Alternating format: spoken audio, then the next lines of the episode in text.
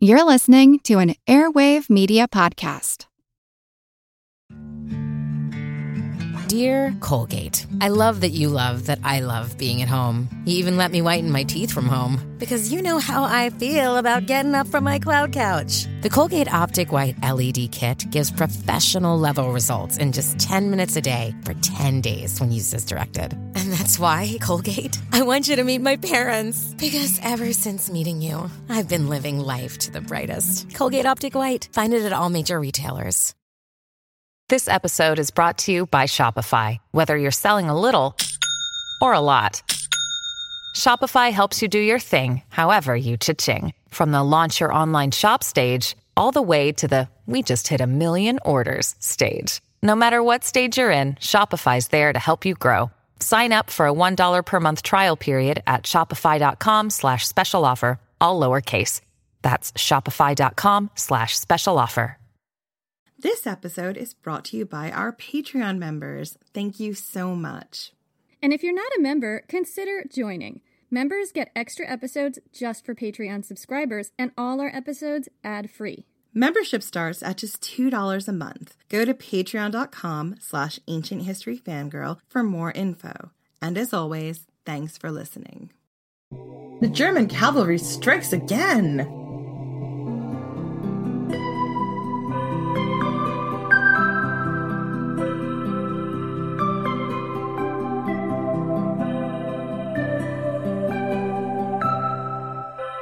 It's the 30th day of the siege. 30 days since you gathered your cavalry, opened the city gates in the middle of the night, and bade them run. You told them to raise up the armies of free Gaul, any who can hold a sword. You told them to use persuasion and force and trickery, call the spirits of the ancestors up from the ground, do whatever it takes. Do not fail me, you told them. All of this depends on you now. It's been 30 days since you've sent them, and they haven't returned with reinforcements. You pace the walls, looking out over the enemy siege works and toward the glowing horizon, and you wonder if you'll die here. Far below, you hear Caesar's builders furiously working, toppling trees and raising earthworks, digging trenches and flooding them with water. When the last great armies of free Gaul rise, if they rise, the Romans will be ready. They're walling themselves in, rings within and rings without, a rampart before them to imprison your people, and a rampart behind them to keep out reinforcements. Beyond that, a mazework of ditches and breastworks and walls of bristling spikes. The sound of their work fills the city, morning, noon, and night.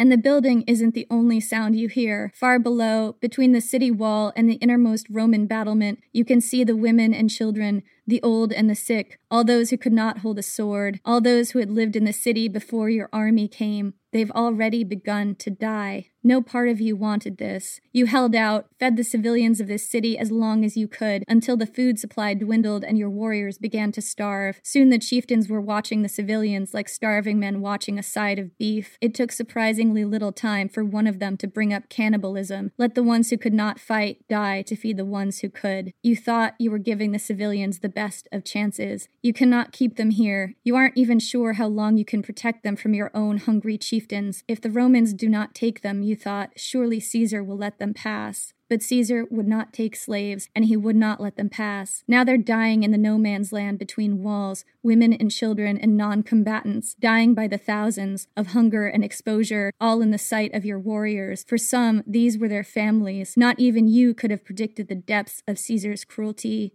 or your own. This wasn't the worst thing you've done for the sake of your people, and you may do worse before this ends. It surprises you sometimes how clearly you see the trade offs, how quickly you make the decisions. You tell yourself you have no choice, not if you want to save them. You pace the walls. At your back, the storerooms are empty. Your people are starving. Inside the city, sanity hangs by a thread. You pray to the gods that free Gaul will rise one more time, that there is anyone left to rise. You pace the walls. You watch the horizon. You wait.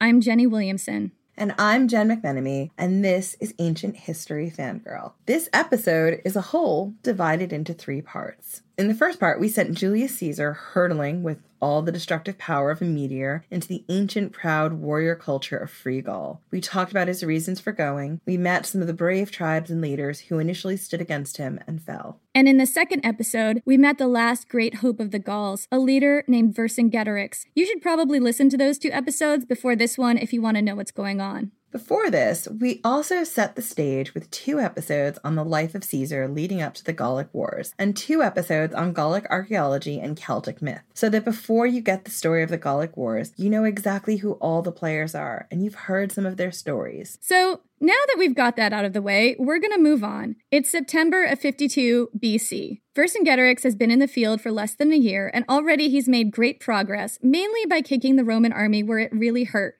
the stomach. Ouch. Right. Rather than risking an open confrontation, Vercingetorix has been waging a guerrilla war, harassing the Roman supply lines, picking them off in small groups when they venture out to forage, and most importantly, burning their own cities, fields, homes, and grain supplies so that there would be nothing to forage. To get out of this alive, Vercingetorix was willing to sacrifice everything. And it was working. After Caesar's loss at Gergovia, which we talked about in our previous episode, the Roman army was suffering, and Vercingetorix upped the pressure. While Caesar's army was on the move, Vercingetorix attacked the supply train, which was always an extremely vulnerable point for a traveling army in hostile territory. By attacking the supply chain, Vercingetorix was forcing a terrible choice on Caesar abandon the baggage and run, or up the guard around the supply wagons and slow his whole army to a crawl. Vercingetorix's warriors took a sacred vow that no man among them would go under a roof or visit their children, wives, or parents until they had ridden twice through the enemy's army. It's a tall order, guys. It's kind of like a, a thing about this warrior culture. Like they would have been prone to making these grandiose oaths because that was part of who they were.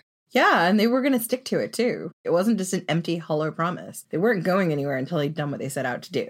No, these people were epic people who lived epic lives. Absolutely. But Vercingetorix made a misstep. He'd gotten a little too aggressive in attacking Caesar's supply chain. In doing that, he risked an all out confrontation. Caesar threw his own elite German cavalry into the mix. They forced the Gallic cavalry to retreat and sent them crashing back into their own infantry. Remember, the infantry were the foot soldiers, so hundreds of cavalry soldiers on the Gallic side smashed into their own infantry in full retreat, and that meant a lot of people got trampled and probably killed. It would have been total chaos. This was a huge morale blow to the Gallic army because they placed great faith in their cavalry. And this also goes back to the warrior culture and everything we've talked about in the earlier episodes. Their cavalry was their pride and joy, it was their best of the best. They're elite warriors and champions. Exactly. And their elite warriors and champions have now been thrown back at their infantry, their foot soldiers. And in this panic that they're in, they're trampling their foot soldiers. Like if their cavalry can't take on the German cavalry, this means that like the best of their best are kind of saying they're not good enough. That's terrifying. Yeah, and that's the reason that Vercingetorix has been going out of his way to avoid all out confrontation so much because he knows that this is what's going to happen. He knows that his army's outmatched. So, in the confusion, Vercingetorix was forced to retreat to the town of Alesia. Alesia was a fortified town on a high hill with two rivers running by on different sides. Its defensive position was very strong, and Caesar knew a direct frontal assault would be suicidal. But there were approximately 80,000 fighting men in the city now, as well as civilians, the people who already lived in Alesia. The Gauls had strength in numbers, but that was also a weakness, because the larger the army, the less time it would take to starve. And as we talked about in the earlier episodes, this was a scorched earth policy war. So the tighter and tighter these armies get to facing each other, the less and less supplies there are, and the less and less supplies they can get. The problem is that the scorched earth tactics hurt everyone, and a lot of the time in these battles, what you see is that the winning and losing side comes down to who's got more food, who's got more staying power. Caesar had his legions put their swords down and pick up their spades. He built epic siege works, a wall 11 miles around with 23 small forts spread around the wall and several large camps. His plan wasn't to take the town, so much as to blockade the enemy inside and let them starve. Vercingetorix, seeing what was happening, sent his cavalry down to harass the builders, but the effort resulted in a panicked rout when Caesar sent his elite German cavalry to counter them. And again, remember, they just fought the German cavalry and they were like, no, these guys are really serious this. Like,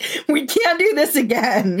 no, the elite German cavalry. Oh no. So, over 10,000 Gallic troops were driven back, and many had to abandon their horses to scramble through a mazework of defensive ditches and flee up the hill to safety. But Vercingetorix had ordered the gate shut. Thousands of panic Gauls were slaughtered. I mean, that is hardcore. It really is do or die. Vercingetorix was in a bad position. He saw Caesar digging in for a very protracted siege, and he knew he didn't have enough food to keep his people alive for long. So he gathered his cavalry together and said, Look, the situation here is grim. We have food for maybe 30 days, maybe less. So here's what I need from all of you go back to your homes, recruit more warriors, everyone old enough to hold a weapon. If you fail, I'll die here. My death will be on your conscience, and so will the deaths of 80,000 chosen men. Do not fail us. The fate of free Gaul rests on your shoulders. Then he opened the gate in the middle of the night and told them, Run. And I can just imagine Vercingetorix standing on the ramparts, watching as practically his entire cavalry, all of his best of the best, broke through the gaps in the uncompleted siege works, not knowing if they would ever return. It also left him without the ability to harass Caesar's troops while they built their own defenses. He had to let them build unimpeded now. It was a hideous gamble, but he didn't have a choice. Vercingetorix's next step was to seize control of the food supply. He counted it out, distributed survival rations, set guards, and let it be known that any who tried to take more than their own would be punished by death. Then he pulled in his people, locked down the town, and prepared for a protracted siege. Caesar, meanwhile, kept on working. He knew that now, with reinforcements coming, he'd have to wage war on both sides. He had to do something drastic. There was already a wall 11 miles in circumference blockading the Gauls in the town. Caesar built another wall 14 miles around at his army's back, plus ditches, moats, earthworks, and traps. His troops were now enclosed by walls on both sides one to keep the Gauls in, the other to keep the Gauls out, which is kind of confusing, but if you think about it this way, there's inside Gauls in the town and outside Gauls who are going to come and get them from outside the walls. Right, inside Gauls and outside Gauls. Exactly. If Vercingetorix's cavalry came back with reinforcements at all, they would have to navigate a series of lethal booby traps and a maze of ditches to get to the Romans. Meanwhile, Vercingetorix paced the walls, watching the horizon while his food supply dwindled quickly. Finally, the day came when Vercingetorix expected reinforcements to arrive. And then it passed. And things in the city were starting to get tense. I mean, starting, they were incredibly, incredibly tense. All the food was gone. It had been more than 30 days, and nobody knew if reinforcements were coming or when, and people were starving and desperate. Vercingetorix called a council of his chieftains. Some of them called to surrender to the Romans, others wanted to ride out and bring the battle to them in an all out assault. One chieftain, Critognatus, proposed a third way. This is what he said quote, I shall pay no attention to the opinion of those who call a most disgraceful surrender, nor do I think that they ought to be considered as citizens or summoned to the council. He didn't think people who wanted to surrender to the Romans even deserved to be there. I know. He's like, well, they have no voice. Out you go. Right. Sit down, you guys. My business is with those who approve of a sally, in whose advice the memory of our ancient prowess seems to dwell. Let us, in adopting our design, look back on all Gaul, which we have stirred up to our aid. What courage do you think would our relatives and friends have if 80,000 men were butchered in one spot, supposing that they should be forced to come to an action almost over our corpses? Do you doubt their fidelity and firmness because they have not come at the appointed day? They're getting there as quickly as they can. Some of these tribes had to range really far afield to get back to where they came from and to then convince their people. Or to find enough people to actually make a difference. You know, I'm sure that close by there are not a lot of people who already aren't part of one of these armies. Exactly. And also,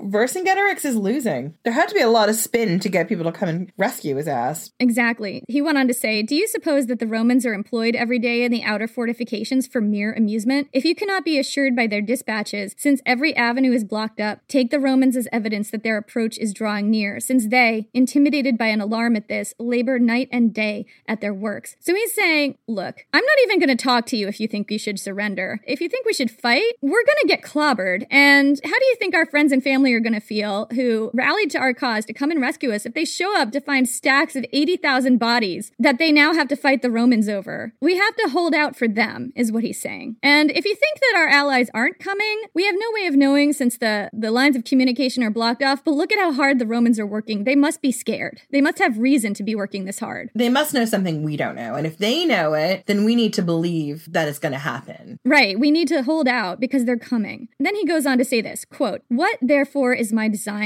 To do as our ancestors did in the war against the Cimbri and the Teutones, who, when driven into their towns and oppressed by similar privations, supported life by the corpses of those who appeared useless for war. The Cimbri, after laying Gaul to waste and inflicting great calamities, at length departed from our country and sought other lands. They left us our rights, laws, lands, and liberty. But what other motive or wish have the Romans than to settle in the lands of those they have conquered and impose on them perpetual slavery? For they never have carried on wars on any other terms. Look to the neighboring Gaul, which being reduced to the form of a province, stripped of its rights and laws, and subjected to Roman despotism, is oppressed by perpetual slavery. I mean, this is just an incredible speech. He's calling for cannibalism. He's saying we've got to hold out because we can't let our friends and family show up and just find all of our bodies here and risk their lives over that. And the only way we can hold out is by killing the people who are not warriors to support the warriors. It's absolutely horrifying. It's such a horrifying choice to make. And my heart's a little bit broken already. I know what's going to happen. This is not for the faint of heart, this episode. Yeah. And he reminds them of the stakes loss of society, loss of home, loss of family, loss of everything they are, perpetual slavery. Instead of agreeing to cannibalism, Vercingetorix opened the gates and put the non combatants out of the city into the no man's land between Alesia's ramparts and the Roman wall. These were the original citizens of Alesia, the people who'd let the army into their town in the first place women, children, non combatants, the elderly, the sick, all those who couldn't fight, starving and defenseless, they went to the inner Roman wall to be taken as slaves or just allowed to pass through the territory. And you can sort of see that from Vercingetorix's point of view. This was giving them the best possible chance. If they stayed in the town, they'd starve, if they weren't killed and eaten first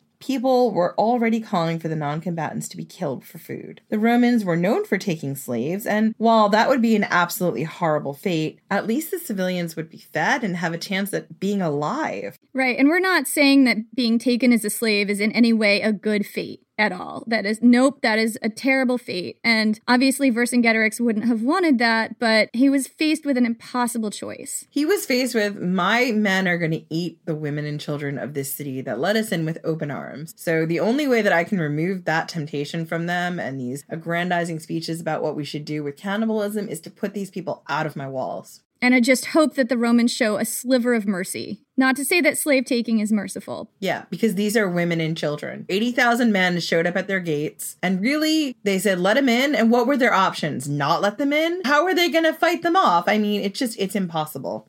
Right. Everybody is stuck in horrible situation here. But the Romans had their own mouths to feed, and they said no thanks and kept their own gates shut and the women, children, sick, and elderly of Alesia were left to die of exposure or starvation in the no man's land between the Roman fortifications and the walls of their own town. Yeah, so this is the part of the battle I could never get out of my head. Thousands of women and children and non combatants haunting this space between walls as the battle raged around them. It gets surprisingly little attention. I first found out about it when I visited Alesia, which is in France. You can visit it. And if you go there today, like I remember I went there on this beautiful sunny day. It was like in May or something. There's a really nice interpretive center. There's some reconstructed earthworks and walls and things. It's kind of just a big field now. And I remember walking through this interpretive center and reading reading all the plaques because I love a good interpretive plaque. And there was a sentence about it somewhere in the museum, and I just couldn't stop thinking about it. And I don't know what happened to these people. And I watched at least one documentary that states that Vercingetorix relented after a while and let the civilians back in. Caesar in his commentaries doesn't mention what happened to the people, and Cassius Dio tells us, quote, these perished most miserably between the city and the camp because neither party would receive them. And I don't know, Jen, I feel like, okay, what do we know about Vercingetorix? I think he would be ruthless enough to stay resolute here and not let the civilians back in. I don't know that it's even ruthless at this point. What is the alternative? By letting the civilians in, his men will absolutely cook and eat them. They are starving. These people are useless to them. And they are really concerned that the only way that they're going to win and hold out for this other army is if they keep up their strength. So they're going to commit atrocities if he lets them back in. Like there is nothing in the city to eat. You get to a point where you can't even boil your, your horse saddle. You know, you, you get to a point where even that's gone. And also, like, there's probably a lot of nutritional deficiencies deficiencies, which do impact the brain and make you think things that you might not otherwise think. And we know from the How to Survive a Siege episodes that this is a pretty common thing that would happen is that eventually the starving people inside a city would resort to cannibalism. It was not even unusual. So, and then three days later, just as they had lost all hope, the defenders of Alesia woke up to an incredible sight. The great army of Free Gaul, 258,000 strong, filled the Alesian plain beyond the Roman defenses. The reinforcements had arrived but not in time to save the people trapped in between the walls. Like, I just want to stress that again. Those people, done for. Whatever happens next, remember that there are civilians in the no man's land between the city and the inner Roman defenses. They're there the whole time, even when there's a battle going on. This enormous army was made up of an alliance of dozens of tribes, some of which had until recently fought for Caesar. It was led by four chieftains, one of whom was Vercingetorix's cousin. Another, Commius, had been a loyal ally of Caesar as recently as last year. He had actually been appointed king of his tribe by Caesar himself. But now, now he's on Vercingetorix's team.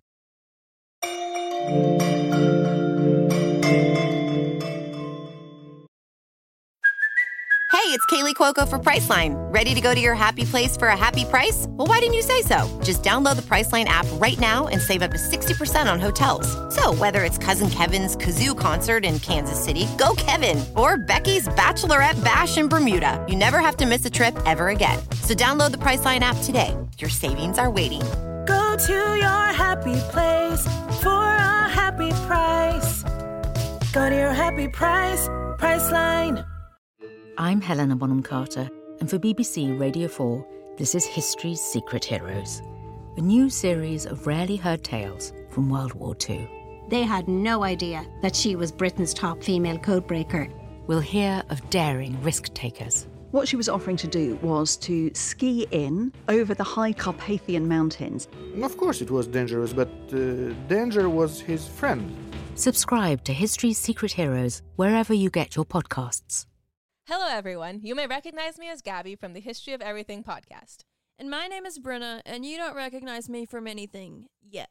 Together, we're two scientists who explore all of the weird little questions and conspiracies of the universe in our new podcast, Mystery of Everything. Everything has an explanation. We hope. But that is what we're here to figure out. We will dive into the science behind many popular conspiracy theories, such as vaccines causing autism, flat earth theory, and was the moon landing fake? And if so, why the heck would anyone even do that? But it's not just conspiracies. There's a lot of cool mysteries that we will attempt to use science to explain, such as near death experiences, what made the Vikings go berserk, and can I control my co host with MK Ultra? Wait, what? anyway, make sure to check out the Mystery of Everything podcast everywhere where you find your podcasts.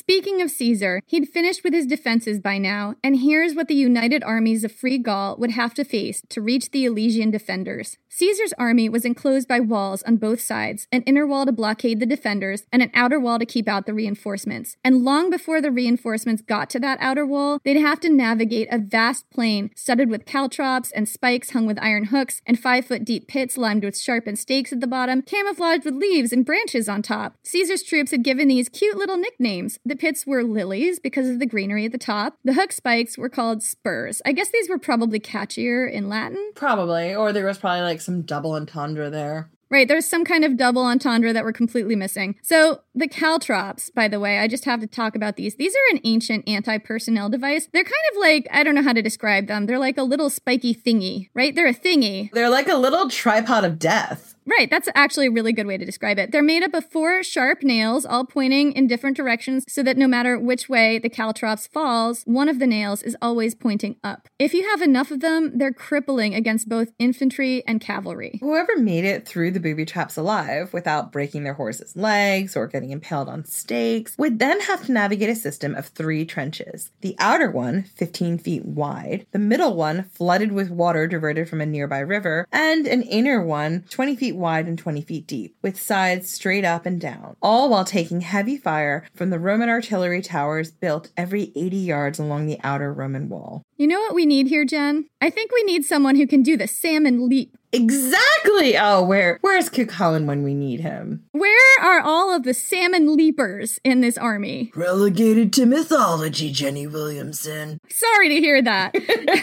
Sorry, I'm also in ancient Ireland. Time and space and reality. That is where the salmon leapers are. If the Gauls on the outside, and we're going to call them the outside Gauls because it gets really confusing really quickly. So if the outside Gauls did reach that outer wall, they'd find it was built on a tall earthen rampart, and in front of it, the Romans had driven several lines of fire hardened stakes into the ground, all pointing upward at an angle toward an incoming charge. It looked grim and also pointy. Alesia was kind of very pointy at this point in time. The outside Gauls immediately took the offensive with a great roar to alert the defenders to their plan, the defenders being the inside Gauls, who are inside the city. The sight of them filling the plain for miles must have filled the inside Gauls with a renewed will to fight. In response, Vercingetorix sent his own warriors out of the town and toward the inner Roman wall. The plan was to coordinate a joint attack on the outer and inner defenses. The battle raged from noon to sunset amidst a thick, deadly hail of slings and arrows from both sides. There was no clear winner until Caesar sent in his German cavalry at the last minute. The inside Gauls were driven back into the town, and the outside Gauls back from the walls. I mean, the German cavalry strikes again. We've got to talk about the German cavalry at this point, right? There are actually two specific things about this battle I want to unpack here, and the first one is the German cavalry. They've shown up twice before in this episode, once beating the Gallic cavalry back from Caesar's supply lines, and again driving them away from the Roman defenses at Alesia. The pattern is this Caesar holds them back until the last minute, and just when it looks like he's lost, he sends them in to save the day. And one thing you have to remember here is that the Roman army isn't just made up of Romans. There are a lot of Gallic auxiliaries here, recruited from allies. There are maybe three Roman allies left in Free Gaul at this point, and members of the Roman army proper, mostly Gauls living in Cisalpine or Transalpine Gaul, which remember are Roman provinces. And finally, there are hostages from different tribes who've been forced to fight for the Romans. Some of those might have had Stockholm syndrome by this point. And remember, Caesar has been sort of gallivanting around northern Gaul, taking all these hostages from prominent families. So some of them are members of those families. And then there were the Germans. These Germans were recruited from defeated tribes Caesar had encountered on his six year rampage throughout Gaul. He's the worst. I feel like I can't just say it enough. Some of the Germans were traveling mercenaries, looking for wealth and glory by fighting for a strong chieftain, Roman or Gallic. It didn't matter to them as long as they were winning and presumably being paid.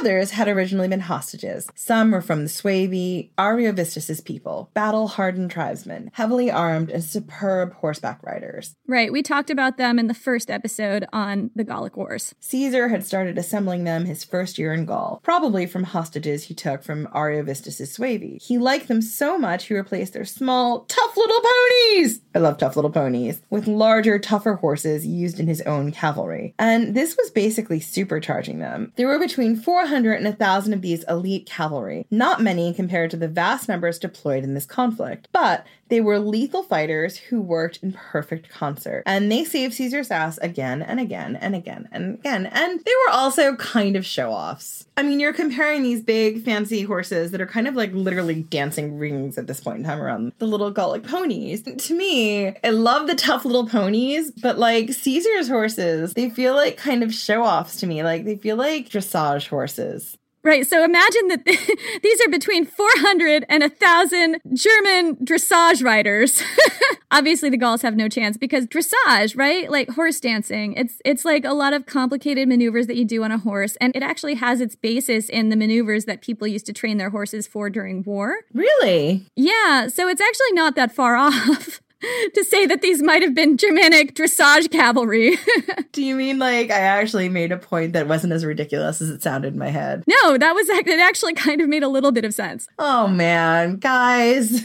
Every so often the things that are just in the tops of our heads make a little bit of sense. I'm not going to say they make a lot of sense. These were horses that were really able to maneuver a lot better. They were a lot bigger than the Gallic cavalry. And more endurance maybe, I'm not sure. Yeah, and they would have been terrifying. And also remember, the Gallic numbers are kind of limited. And then all of a sudden they think they're winning. And Caesar's like, oh, guys, you remember these horses? You remember these soldiers? They're back again. Because I know you can't beat them. And then they come out with their ribbons and their wonderful music blaring as they win all the golds. And their tops and tails, formal attire.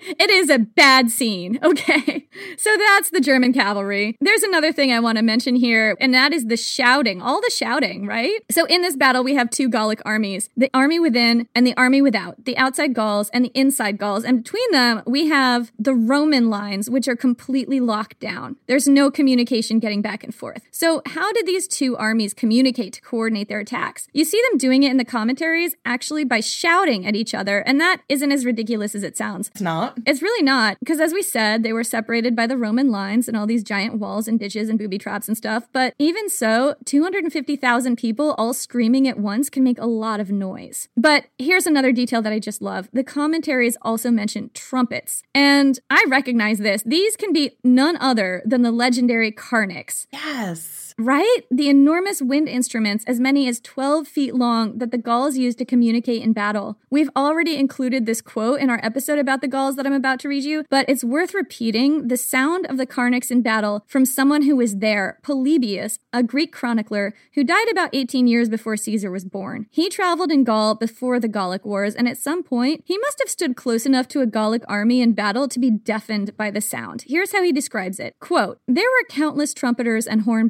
and since the whole army was shouting its war cries at the same time, there was such a confused sound that the noise seemed to come not only from the trumpeters and the soldiers, but also from the countryside, which was joining in the echo. This must have been the sound of the Gallic army from within and from without. On all sides, the Romans would have been surrounded by the sounds of their enemies' screams and battle cries, and beneath it all, the booming song of trumpets shaking the earth, as if the land itself had risen up in rebellion. Think of how the ground would have shook. Yeah, think Think of the walls of Alesia, the sound of these trumpets, like the earth echoing off of these walls and just booming down into that valley. Yeah, and everything would have been just so echoed because the Romans had built themselves into this little, like, tiny space. I mean, it wasn't that tiny, but you know what I mean. Well, they'd built themselves with these walls on both sides that must have just been an echo chamber. So that was the first battle. The Gauls were defeated, but they weren't deterred. The outside Gauls retreated to their camp at sunset. There, they regrouped and spent hours building what they would need for their next attempt ladders, hurdles, and iron grappling hooks. Then, the outside Gauls moved at midnight under the cover of dark, sneaking up beneath the Roman walls. Just before the attack, they raised an immense shout, alerting the inside Gauls to mount a joint attack. And here again, you see the communication problem these two armies had. Vercingetorix had no way of knowing what his people on the outside were doing. He had to scramble to respond. He ordered his carnyces played to alert his own troop to attack at the same point in the Roman internal line, and the great booming war cry of the carnyx echoed from the walls of Alesia, telling the defenders to mobilize. Meanwhile, the outside Gauls were scaling the Roman wall under a heavy hail of slings, stones, spears, and arrows. But the attack wasn't as effective as it could have been because Vercingetorix couldn't mobilize his own troops fast enough on the other side. So here's where Caesar's booby traps were starting to bite. The outside Gauls were stepping on the caltrops and falling into pits lined with stakes. Many of these were concealed by foliage. Thousands of men and horses were impaled and had to be left behind to die a horrible death in the pits as the outside Gauls were forced to retreat. The screams echoing off that battlefield must have been blood curdling.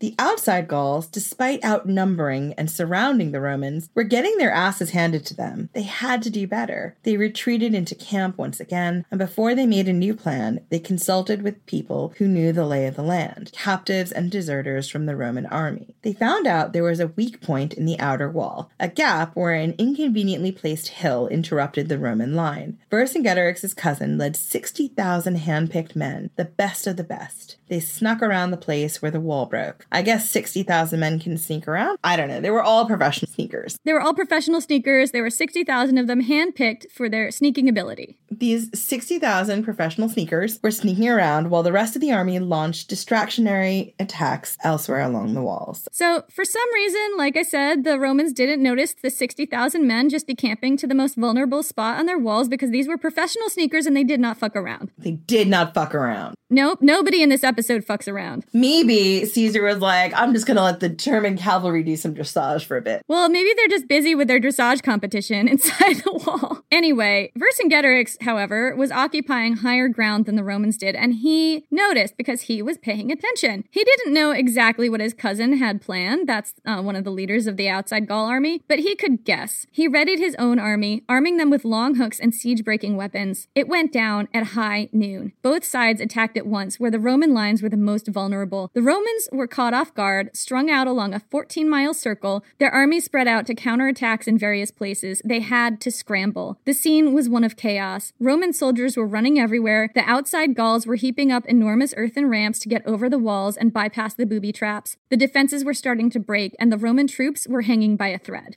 Meanwhile, Vercingetorix was personally leading the attack from the inside, tearing down ramparts and breastworks, knocking defenders out of turrets with a hail of arrows and slingstones, and generally raising hell. And Caesar knew this time he couldn't just lead from afar, he had to join the fray as well. Quote, Hold up, Caesar has something aggrandizing to say. Here we go. It's from the commentaries, guys. Jen, why don't you hit us with some Caesar talking about himself in the third person? Oh, can I? Might I have that privilege? no, please, please do. Be my guest. Okay. Quote His arrival was known through the color of his cloak, which he always wore in battle as a distinguishing mark, and the troops of cavalry and the cohorts which he had ordered to follow him were also visible, because from the higher parts of the hill these downward slopes and dips could be seen. Tell us about the slopes and dips, Caesar. They're downward. I'm still quoting here, guys. Then the enemy joined battle. Both sides cheered, and the cry was taken up by a shout from the men within the fortifications and ramparts. And I just, I have to say, both sides cheered. Can we just can we just stop and talk about that? Yeah. So Caesar is saying that even the Gauls were cheering because Caesar has entered the fray.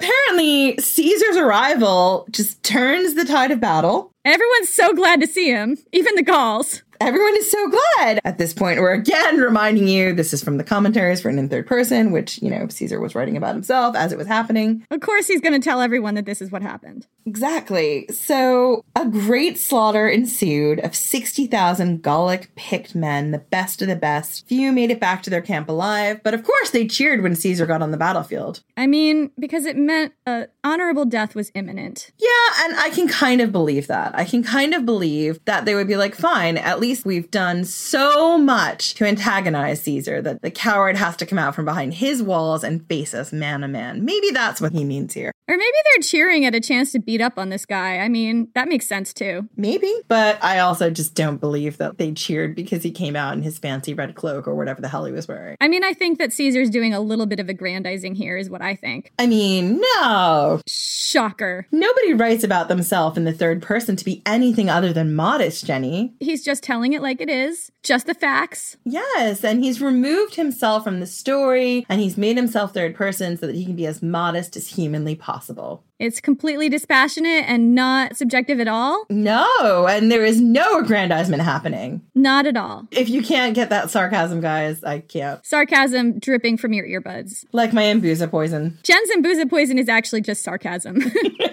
so Vercingetorix called another tribal meeting, and these meetings were getting increasingly tense, which is possibly the understatement of the century. The reality was this they were out of food. Three times the reinforcements had battered themselves against the Roman ramparts, and three times they'd limped home, torn and bloody. There was no way an army that size could stay in the field with the landscape already burned out and picked clean. The fight was over. The only chance was to surrender and hope for favorable terms. Vercingetorix said, quote, that he had undertaken that war not on account of his own exigencies, but on account of their freedom, and since he must yield to fortune, he offered himself to them for either purpose, whether they should wish to atone to the Romans by his death or surrender him alive. Vercingetorix then took the initiative and opened negotiations for surrender. He sent ambassadors to Caesar, ordered his chieftains to throw down their arms, and rode out of the lost city with his head held high. Caesar doesn't describe the scene of Vercingetorix's surrender in his commentaries. He needs Vercingetorix to look just heroic enough to aggrandize Caesar by his defeat, but not so heroic as to upstage him. But luckily, here's where Plutarch has our backs. A lot of the other ancient writers who tell us about the commentaries, there's Plutarch, there's Suetonius, there's Cassius Dio, for example. A lot of those writers are basically drawing from the commentaries to tell us about Caesar's time in Gaul, and you can see the influence there. But every so often you come across a detail that one of them gives us that isn't from the commentaries, and this is one of them. It's a rare and important detail that we actually don't get from Caesar.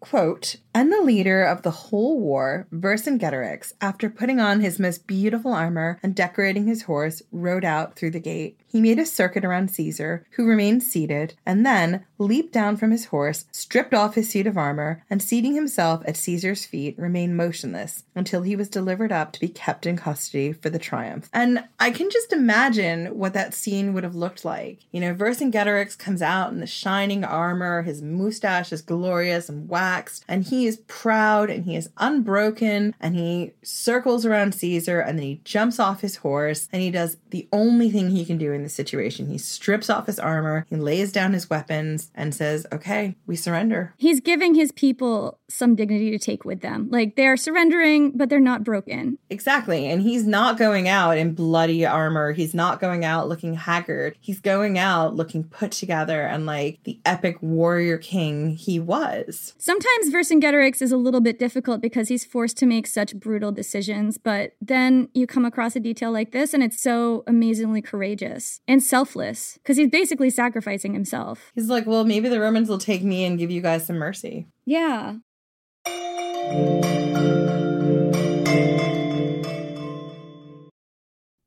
Hello, everyone. Stakuyi here. And I'm Gabby. And we are the hosts of History of Everything, a podcast which you can probably guess by the name is, well, I mean, it's about everything.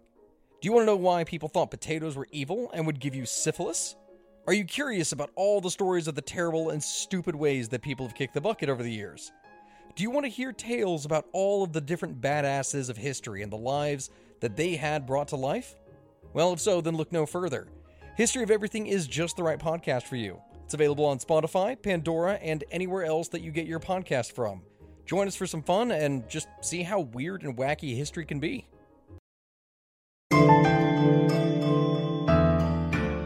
So after this, the rest of the rebellious tribes fell like dominoes before the might of Rome. Everyone capitulated, including the Aedui and the Arverni. Caesar stationed his legions throughout Gaul and declared the whole of it a Roman province. Back in Rome, the Senate was so pleased it declared a 20 day holiday to celebrate Caesar's victories. Of those Gallic forces who defied Caesar, most of these were killed or sold into slavery. Caesar returned over 20,000 captives to the Aedui and Arverni, but Vercingetorix was not so lucky. He was bound in chains and sent back to Rome, where he was imprisoned for six years. For six years, Vercingetorix was imprisoned in the Tullianum, the Mamertine prison, the horrible hole in the ground that used to be a cistern for a spring, where Rome's most infamous enemies were strangled. This was a big, powerful person who lived this powerful life, and to just have the last six years of it be so constricted is just horrifying to me. The Vercingetorix who came out of that hole six years later, who would have been put in armor to make him look like this fierce Gallic warlord, would look nothing like the Vercingetorix who'd actually gone into that prison. No, he wouldn't have been treated well. And I actually think I read somewhere, I'm not sure where, and I tried to look this up again and couldn't find it, but I'm pretty sure I read somewhere that when Caesar actually did have his triumph, he was mad at his prison keepers, Vercingetorix's prison keepers, because they hadn't kept him in very good condition, and now he wouldn't look all fierce for the parade. Exactly. And that was a huge disrespect to Caesar's honor.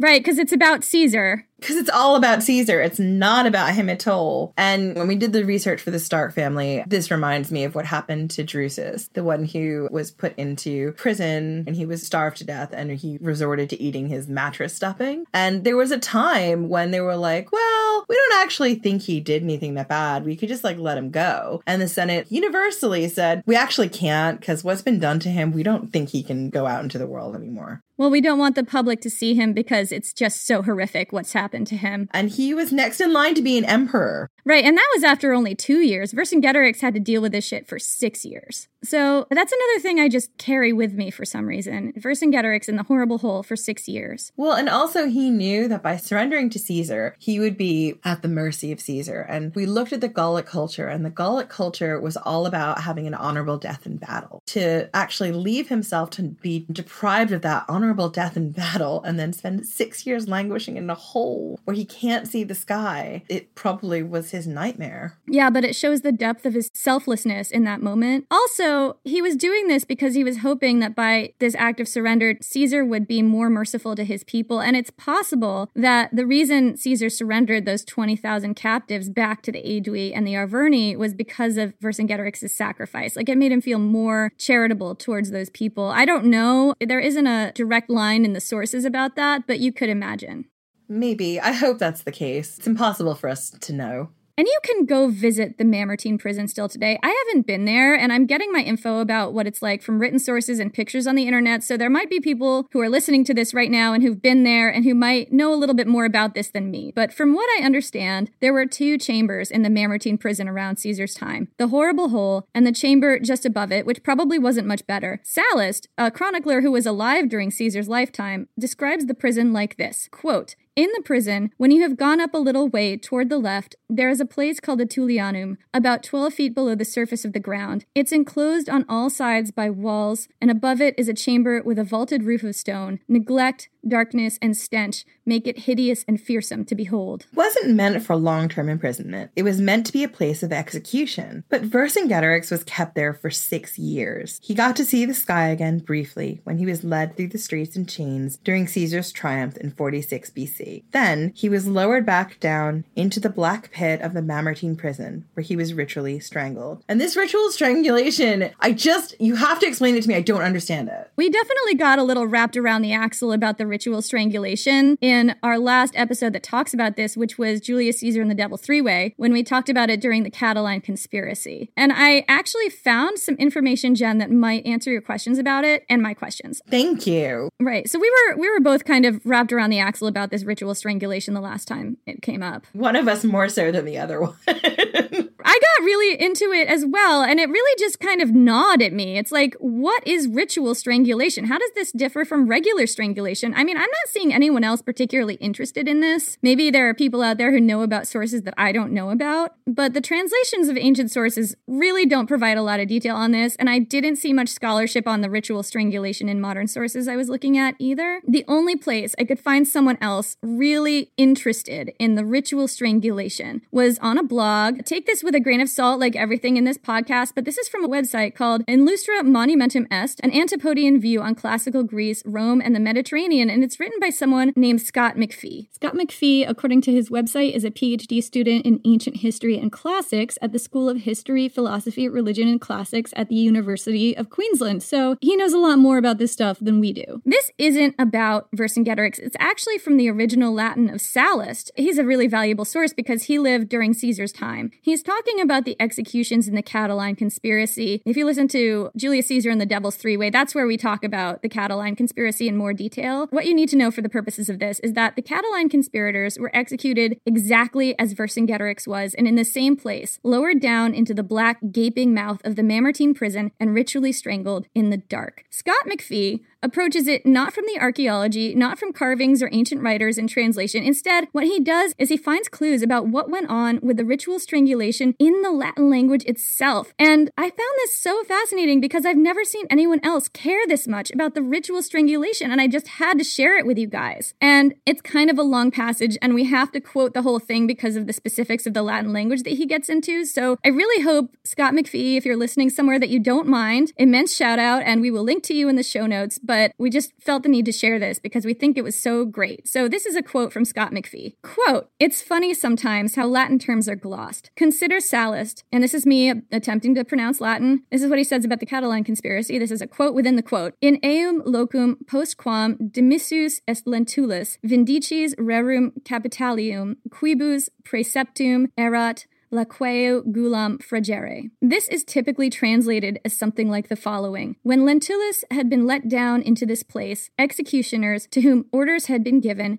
strangled him with a cord. So this is still Scott McPhee. He says, The translation above is almost exactly the one on Perseus, which is the site where we get all the free translations, which is the 1899 English translation by J.S. Watson. But he has glossed over the words executioners above as certain men. But even then, the word executioners is a certain type of gloss. The Latin in question is vindices rerum capitalium, which is far more literally something like the revengers of the capital matters, or perhaps more favorably, but still rather cryptic, capital revengers. Anyway, this is where we get the idea of capital punishment or capital crimes from. So, capital revengers, which is a really interesting turn of phrase. So he goes on to say this quote, a strange turn of phrase, perhaps, but how exactly did Lentulus die at the illegal order of Cicero? And remember, Cicero was the one who ordered the conspirators executed without trial. So that's what he's talking about. Is that strangled with a cord? Well, yes, but no. In fact, it's far more brutal than that. So this next passage, he really goes into it. And we are still quoting Scott McPhee here. Enormous shout out to this guy. I did not write this. Quote, the Latin words for the method of execution are laqueo gulam frigere. Laqueo is ablative laqueus, meaning noose, snare, etc. Let's say by a noose. Gulam is straightforward. It's accusative gula, the throat or neck. Now that leaves the verb frigere. Oh yes, perhaps strangled, but not exactly. There's some typical archaizing going on here by Sallust that's altered the form of the verb somewhat. It's really frango, frangere, fregi, fractum. And look at that supine, fractum, which is where we ultimately derive the word fracture. And indeed, frango means more like break, crush, grind, bruise, and also by transference, violate, subdue, soften, and weaken. Lentulus is having his throat violated. This being ancient Rome, it's not a noose breaking the neck as in a 19th century long drop hanging, it's a rather brutal garroting, pure and simple. Again, this is more Scott McPhee. So, sure, while it might be fine to think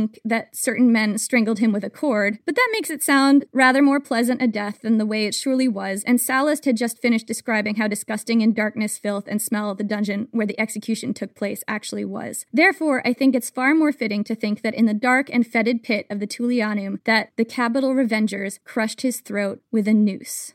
So, Jen, does that answer your questions from the last time we talked about the horrible hole? No! it doesn't? Why not? Because how did the strangling person get down there? Like, this is my big thing. Like, you put someone into the hole, and like they're supposed to die in this horrible hole. It's stinky, there's no sky, etc. But who's the guy with the noose, and how did they get down there, and how did they get out? Okay, so the Capital Revenger is the guy with the noose. And as for how they got in, I mean, I don't know. But I'm assuming there's like a ladder or like a rope. I mean, this isn't the most important part of this story, Jen, like how they got down there. Okay, so then you killed all these people because somehow, magically. Not magically, it's with a cord. It's in the dark. You don't know who you're actually strangling because it's so dark. What if they get the cord and they just strangle you and then they pull on the little rope and are like, all right, bring me up. And actually, actually, there's someone who is supposed to be in the hole. So you mean what if the prisoner strangles the executioner by accident? Well, they wouldn't be doing it on accident. They'd definitely be doing it on purpose. Oh, or like just they turn the tables. I mean, that would be, I would love it if that actually happened, but I don't think that happened. I mean, it probably didn't because the prisoners were so weak and were probably like, please kill me. Gosh, that's a horrible, depressing thought. Well, we've gone into the Mamertine prison. What did you think was going to happen? Right. It's depressing down there. I mean, here's a thought, Jen. What if once you're a capital revenger, right? You go down in the horrible pit, you strangle the person you're supposed to strangle, and then they don't let you up because somebody always has to be in the horrible hole. Oh, that is terrifying. Yeah, it's kind of like the Praetorian Guard, and there always has to be an emperor. So if there isn't one, they have to make one. So, guys, here's the thing. What are the ancient history fangirl rules? Don't work for the Carthaginians. There's no gift basket good enough. If the elephants are drinking, you should also drink. And uh, do not take the job as a capital revenger and get lowered into a hole and assume you will be brought back out. Someone is like hiring capital revengers on Craigslist or something. Don't answer the call.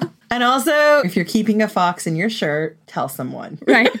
tell someone. It's still a mystery as to how the Capital Revengers got into the hole, but I think we've solved a few problems.